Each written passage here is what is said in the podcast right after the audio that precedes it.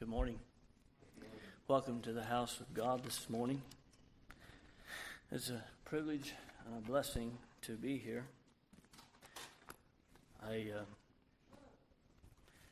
would like to say thank you to Wellman, to Zion as a congregation for having taken us in in the last two years and fed us and walked along with us and encouraged us we were hurting people, and you have you have uh, encouraged us and, and helped us to find our way, to find that life is worth living for Christ. We felt alone.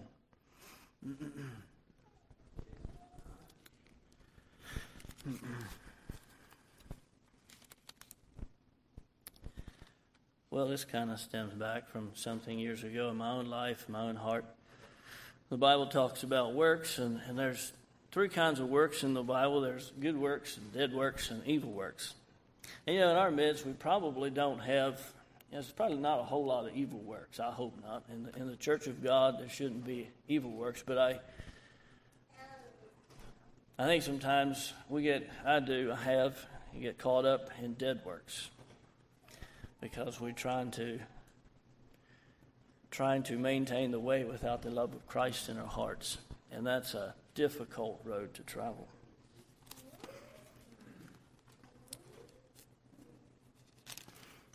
Good works and dead works, a lot of times, are the same works. One's done from a heart of grace, and the other is not. The plowing of the wicked is sin. And then a man can plow in his field over here, beside, right beside his neighbor, and God has blessed his work. Matthew 7 22 says, Lord, Lord, have we not prophesied in thy name, and in thy name have cast out devils, and in thy name done many wonderful works? Now, casting out devils sounds like an amazing good work. And there are certain people, it sounds, that are going to stand before the judgment seat and they're going to come to the Lord with this. Lord, have we not done all of these things? And Jesus is going to, he's going to respond to them, Depart from me, I never knew you.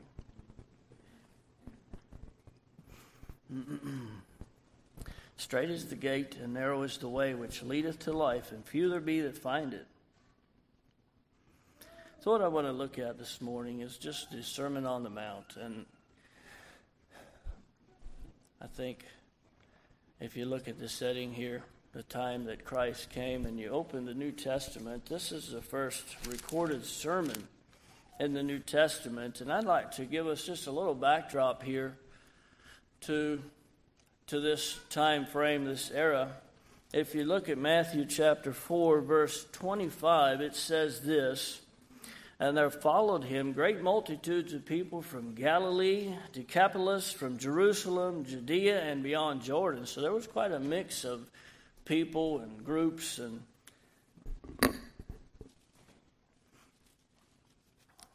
and then Christ comes into the scene.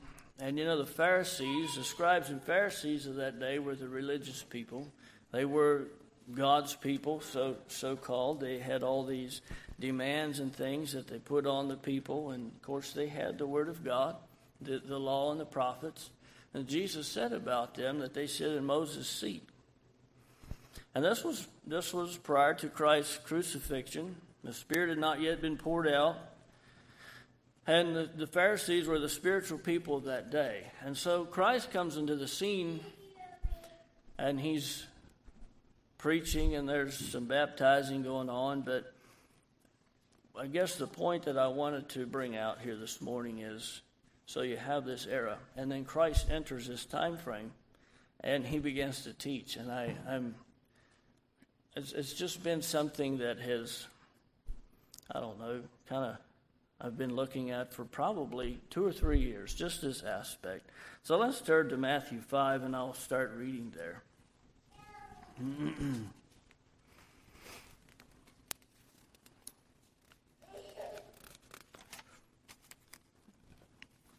I'm just going to walk through. I'm not going to read the whole thing and then go back for the sake of time. I'm just going to kind of walk through it one verse at a time. Blessed are the poor in spirit, for theirs is the kingdom of heaven. Now, if you take that time frame there and you look at who he was speaking to and what the Pharisees had been teaching the people, and the attitude of the Pharisees was not, uh, poor in spirit was not something that they taught. And Christ comes on the scene and he begins to teach. Poor in spirit is to be in a position of utter need, desolation, without hope and without means to change his position. Many times, one who's tried and failed, one whose life is heavier than he can bear, a beggar, a pauper, broken and lowly. This isn't a teaching that a Pharisee would teach. One cannot buy his way into the kingdom, cannot work his way in. So I like the idea of a beggar. He stands before the gate. In Africa, there was this teacher. He's every day. There was a, a beggar that came to his gate. And he stands at the gate. His hands are empty. His clothes are ragged. He has a ball and chain, in this case, padlock, ball and chain padlock to himself, for which he has not the key. He has festering wounds as a result of the ball and chain. Think of sin. He comes to the gate. He's, he's ball and chain on him. Many, when we come to Jesus, we're so bruised, broken, festering wounds, bitterness, and hatred. This is a person who's poor in spirit. He has a need and he knows he has a need. He's not riding the waves of success. He's not coming to Christ on the waves of success. A young person might not have festering wounds, but must recognize one's place of undoneness and inability to save themselves and must come also as a beggar, empty of hand, and equally in need of a Savior. I believe that's, a, that's, that's where salvation begins, is the first step of salvation is to be poor in spirit. And you know, that's how we come to Christ. We come broken. We need class. We need help. We need saved. We need saved from who we are. And, You know, when Christ, this is this. I want to paint a picture here. This is this is ushering in the kingdom. This isn't necessarily. This isn't necessarily. I'm not saying this is who you are and where you are 20 years down the road. We should have grown in grace. We shouldn't. We shouldn't necessarily be broken and bleeding and bruised. The ball of chain has been. The, the, the lock has been open. We have been set free from this thing. But we'll never lose that need for Christ. We'll never lose that. We must always recognize we cannot be saved by our works. So, this is coming to Christ. This is not a 20 year old believer. This is coming to Christ. And this is a setting. Jesus opens his mouth and teaches them. This is, this is the way of salvation. And I think there's a progression. I think there's steps as we look at this. I, I would like to bring that out just a little bit here. Verse 4 says, Blessed are they that mourn, for they shall be comforted. Now you think about this sinner who comes to Christ, he's broken and bleeding, and, and hopefully at this point, Jesus is saying, Blessed are they that mourn. This man is broken over his sin. He's, he sees who he is, and he is mourning over his sinful condition. He is weeping over his sin. He needs salvation, and his sins are something that weigh heavily as Christians burden upon his back in Pilgrim's Progress. To grieve, to wail, repent. Someone who is sorry for her sins, for their sins, someone weary, heavy laden, and broken-hearted. Jesus said, Come unto me, all ye that labor and are heavy laden, and I will give you rest. They shall be comforted. When the burden of sin rolls off at the moment of forgiveness, his weary soul receives rest. He mourns he mourned, he is comforted. He's sorry for his sins. There's a mourning that happens. He's sorry for his sins.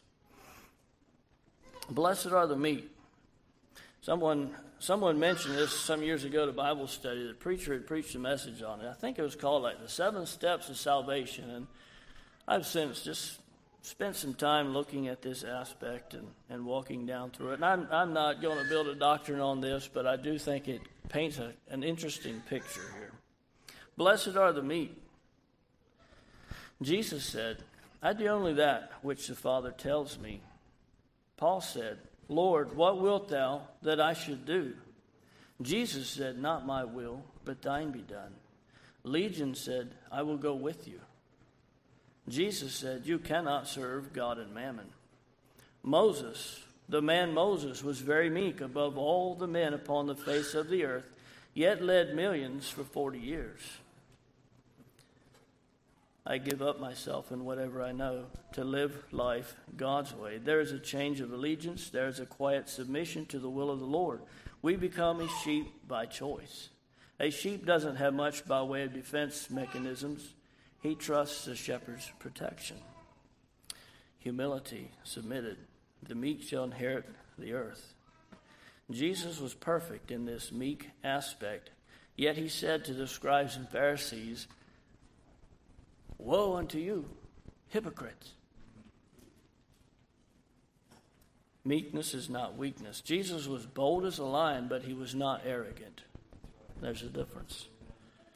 To point out sin and to do it arrogantly, or to speak it in meekness. Meekness is a, a meek person becomes a channel through which God works. And that's, yeah, that's something that God has me on a journey for the last two years specifically. I want to be a meek person. I want to be someone that is submitted to, to the direction, the will of Christ. The meek shall inherit the earth.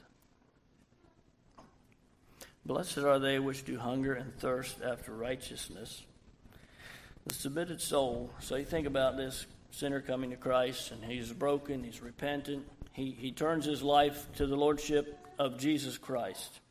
Blessed are they which do hunger and thirst after righteousness. The submitted soul finds himself in a place of quiet restfulness. There is peace in his heart. He finds his appetites have changed. There is no longing after the hush the world offers. He has a hunger and thirst instead for the pure, the good, and the holy. He has left behind the profane, the temporal, the carnal that could never satisfy. He has found the pearl of great price. He has laid aside the old man with its fleshly passions and put on the new man, which is created in righteousness through Jesus Christ. He longs after God. He longs for the eternal. His body has become a living sacrifice. He is laying up treasures in heaven. You know, prior, he longed, he, he fulfilled the lust of his flesh. That's, that was his calling as a sinner, was to walk in the flesh. He could not help himself. And when he submitted himself to the righteousness of God, his appetites changed. He was no longer hungry and thirsty for the husks of the world. He was hunger, hungering and thirsting after righteousness, peace, joy in the Holy Spirit. Mm-mm. Blessed are the merciful. This was something that happened in my life. And I'm not going to, again, this isn't a doctrinal statement, but it's something that hinders many Christians, I feel.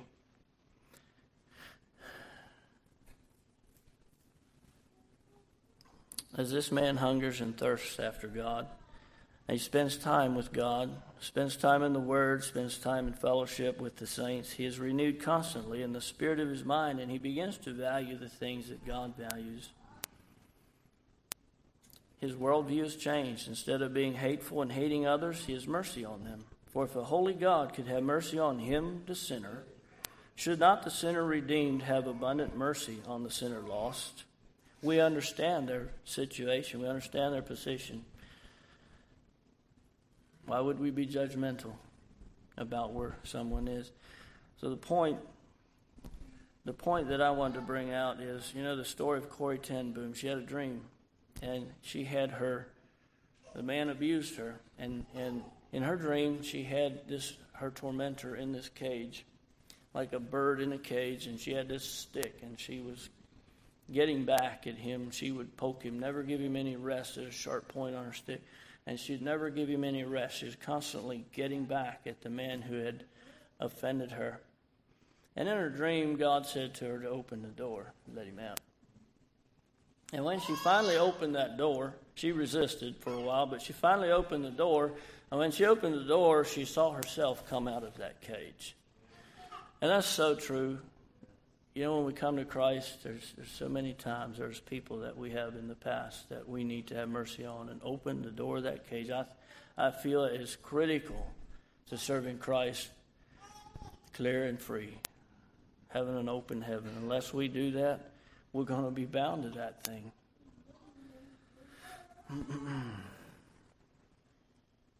he has forgiven those in his past, he has released them. Maybe they haven't repented, but he has released them. And that, that makes a man a free man.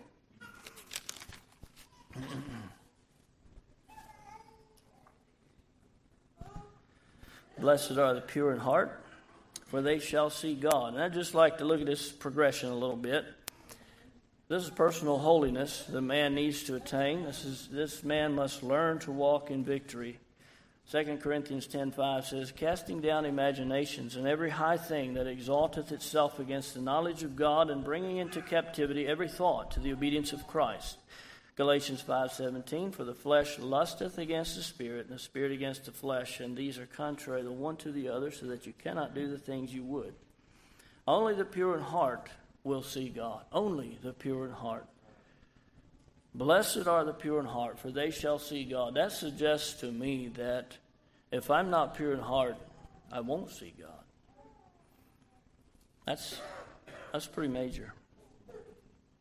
So this Christian there's been this repentance and this forgiveness and this freeing up of those, but he still has life to live. He, he needs to find a plane to walk with his God that affects his everyday life. He needs to work on purity, keeping his affections where they need to be. Blessed are the peacemakers, for they shall be called the children of God and you that were sometimes alienated and enemies in your mind by wicked works, yet hath he now reconciled. So is God a peacemaker? Blessed are the peacemakers. Is God a peacemaker? Little boys are often like their daddies. We see that. I see it in my own children. It just magnifies sometimes. I see things in my children. Where do they come from? And if I really take a look at it, well, I think they're magnifying daddy, and it's a little stronger in the next generation. And that's humbling. We are to be like our Father. Peacemaking will affect our marriage relationship, it will affect parent child relationship. Peacemaking will affect our relationship with our neighbors. Jesus said, You shall be witnesses unto me and to the ends of the earth. And God wants to make peace with every lost soul. He wants to make peace in our families. There's there's a peacemaking that yeah, it's I, I that's a message all by itself, I'm sure. But we have, we have something that happens there when we become children of God. We're no longer hating others and being hateful. We become peacemakers in relationships that we're in. Blessed are ye when men shall revile you and persecute you. You know, when you become a peacemaker, just when I was converted, my family, I, I shared my testimony, and I was persecuted. I was reviled. They did not want to hear what I had to say. There was something that happened there. And there's a progression. That's that's a natural progression as you go through the scriptures there and, and the Sermon on the Mount. I just to me it's this happens, then this happens, and it just goes down the line. But when you become a peacemaker, uh, you will be persecuted. You will be reviled. Not not all men love the Lord Jesus. All live godly in Christ Jesus shall suffer persecution. Jesus says you're blessed if this happens. Blessed are ye. And I never really saw a blessing in that myself. I struggled with that because I didn't want, you know, you don't want to see your friends or your family perish. You want them to come to Christ, and yet Jesus says you're blessed to rejoice when these things happen. I'm just going to do a quick review, starting in verse 4, verse 3. Blessed are the poor in spirit. There's a brokenness. There's there's a there's a coming to Christ, and we can't help ourselves. And then there's a surrender to Christ's lordship. I'm getting ahead of myself. Blessed are they that mourn. There's a repentance. There's a need. Then there's a repentance. Blessed are the meek. There's a, a meek person is a surrendered person. He surrenders to Christ. Blessed are they that do hunger and thirst after righteousness. So there's there's a coming to Christ, and then there's a turning away from the husk the world has to offer. Uh, there's new appetites, there's a hunger and thirst for eternal things. There's a hunger and thirst to be in good standing with God. There's a hunger and a thirst for things that are eternal, things that are not earthly.